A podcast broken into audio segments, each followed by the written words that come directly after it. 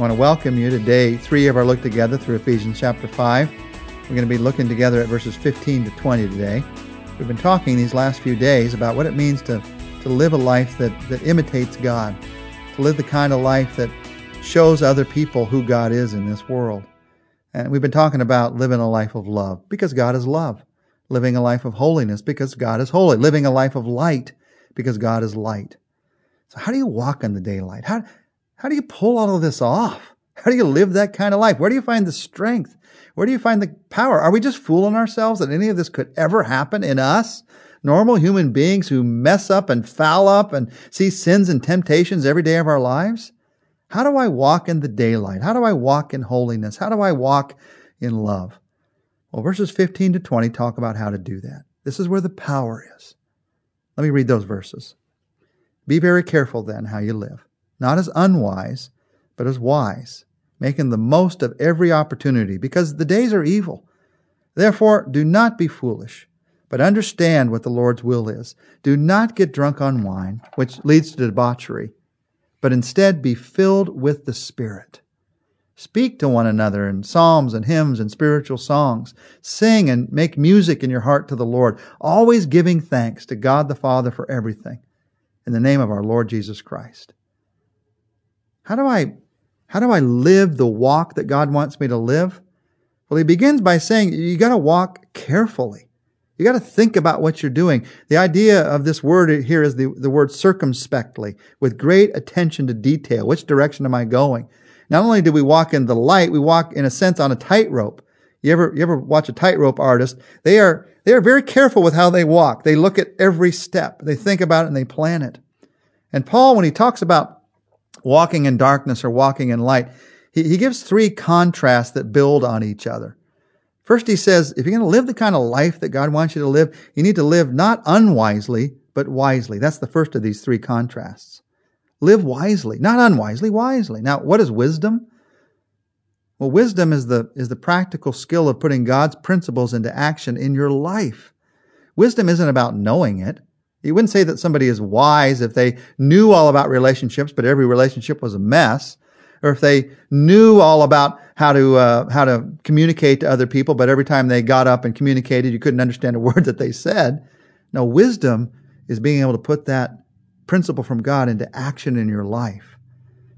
it's interesting. The Bible says if we're wise, that means that we make the most of every opportunity.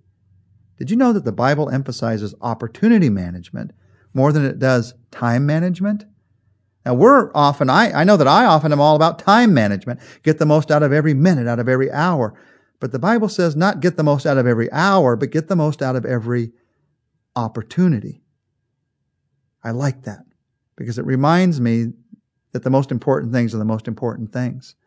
If I'm trying to get the most out of every hour, I might ignore this relationship so I can get more done this hour.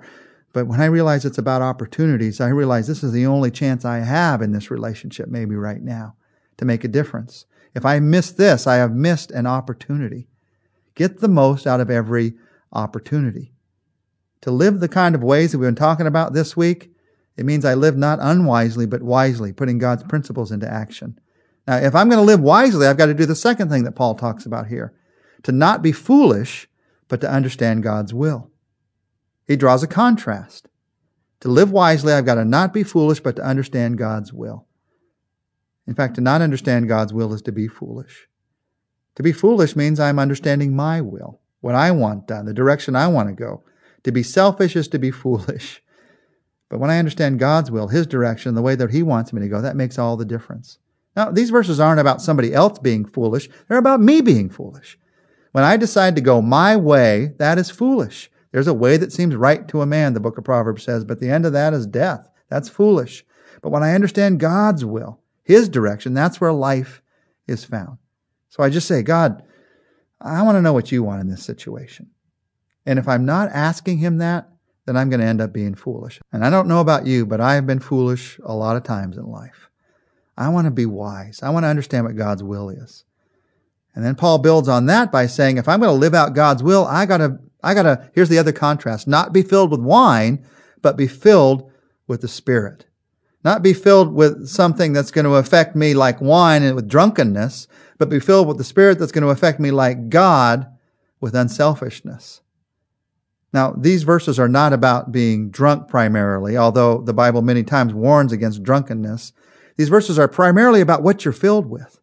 And it's saying you can't be filled with some substance from, from this planet that somebody has tread out with their feet and expect that to change your life. It's God's Spirit that changes your life. And what does it mean to be filled with God's Spirit? Well, to understand that, first of all, you have to know who God's Spirit is. You remember in, in the movie Star Wars, the idea of the Force. Luke trusts the Force. A lot of people picture the Holy Spirit as that kind of unseen type of uh, spiritual force. And that is not what the Holy Spirit is because the Holy Spirit isn't a what? He's a who. The Holy Spirit is a person. He is God's person in your life. What does it mean to be filled with the Spirit? It means to be filled with the person of God, giving you power and direction and guidance. If you want to understand God's will, you got to be filled with God's person and depend on your filling of God's person. You see, the Bible tells us it's, it's, on, it's what's on the inside that counts. And, and one of the pictures in the Bible is that, that we're containers. And the most important thing about a container is not what it looks like. Aren't you glad, some of you? It's not what it looks like on the outside, but what it holds.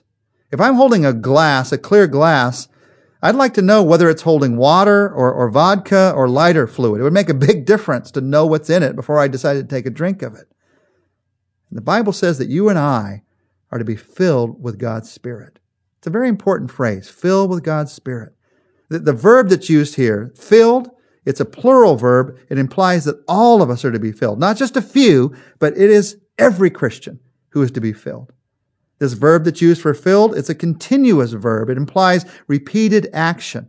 It's not something I just do once in my life and it's taken care of. It's a daily action. It's like, like breathing as a continual experience throughout the day. Being filled with God's Spirit is a continual trusting and depending on God throughout the day. And that means that being filled with God's Spirit is not a matter of more or less. It's a matter of yes or no. Now, sometimes you hear this phrase like, wow, he was really filled with the Spirit tonight. Either you are or you aren't. Now, I understand that we do different works by God's Spirit. And I understand that we grow in God's Spirit. We see, we see and sense God's Spirit working through people in greater ways at certain times. But in your own life, it's either a yes or a no. Are you filled with the Spirit right now? Are you trusting Him? Or are you trusting yourself? Now, how do you say yes to this continuous depending on Him in your life, on His Spirit? Well, you realize a third thing about this verb, filled. We're walking through what this verb means. It's a plural verb. It means all of us are to be filled. It's a continuous verb. It means it's a repeated action. It's also a passive verb, which in the Greek language means it's something that is done to you. It's not something you work into your life by your own works. It comes through trust, through depending on God. Filling is something that God wants in your life. And as you trust in Him, He will do in your life. And then there's a fourth thing in this word, filled. It's an imperative verb. That means it is a command. It is something that God orders for every Christian. So how do I respond to all this? What this verb means? It means I trust God. It means you trust God to fill you as he said that he would. If I'm going to really be filled, it's not a matter of I pray all night long. That's just a spiritual way of saying I'm doing it myself. You don't have to beg or fast or pray all night to be filled with God's Spirit. God said he would fill you. Now, as, as you're filled, He might motivate you to fast or to pray all night long, but that's not how you get filled. He commanded us to allow Him to fill us. Now, what's my part? My part is to thirst, to desire, to confess, to trust in Him, to trust in what He said He's done. As a new believer, someone taught me it's like, uh, it's like spiritual breathing. That I, I, in a sense, exhale and I recognize God has forgiven me of every sin in my life. That's gone. And then I inhale, and I recognize God has filled me with His Spirit based on His promise. Now, I've always liked that picture because it reminds me that it's a regular, daily part of my life, of my spiritual life. Just like wherever I am, I breathe physically in order to stay alive. Wherever I am, I need to breathe spiritually, to be spiritually connected to God and living for God. I exhale and recognize He's forgiven, and I inhale and recognize that He is filling me. And if I'm filled the Spirit with the Spirit, as I'm filled with the Spirit, it's going to impact my life. In fact, Paul talks about the way it's going to impact your life. He says it impacts the way that you talk to others. He says you talk with psalms and hymns and spiritual songs. Now, that doesn't mean you, you break out singing in the middle of anything like a, like some Hollywood musical. It means that God is a part of our communication to each other. In worship services, did you realize as you're singing in a worship service that you're not just singing for yourself, but for the other people that are there? In worship services, in small groups, and conversations, as we bring the Bible in, we communicate God's truth. I, am expressing the Spirit's filling as I talk to others. I'm also expressing the Spirit's filling in the way I talk to myself. I, I sing and make music within my heart to the Lord. There's something good going on in my heart. And I also express my spiritual filling in the way I talk to God. You give thanks to God. Thanksgiving to God is an expression of the Spirit in your life. Now notice that the main evidence of the Spirit's filling in these verses is the way I communicate. Now, that's not the only evidence. And in other places in the New Testament, we find out about the fruit of the Spirit, love and, and joy and peace and patience. We find out about the gifts of the Spirit that God's given us to do, things like teaching and leadership. But here in these verses, it's about the way I communicate. You express the Spirit's filling through the way you communicate to others, the things that you're saying to yourself in your own heart, and the way that you talk to God. And whenever you find yourself speaking in ways to others that tear them down rather than build them up, speaking to yourself in ways that tear you down rather than build you up. Instead of thanking God, thinking about all the things that are bad in your life, that's a moment to say, I need some spiritual breathing. I need to exhale and inhale and realize I need God's Spirit to fill me right now. In fact, as we pray today, I'd like to do that right now.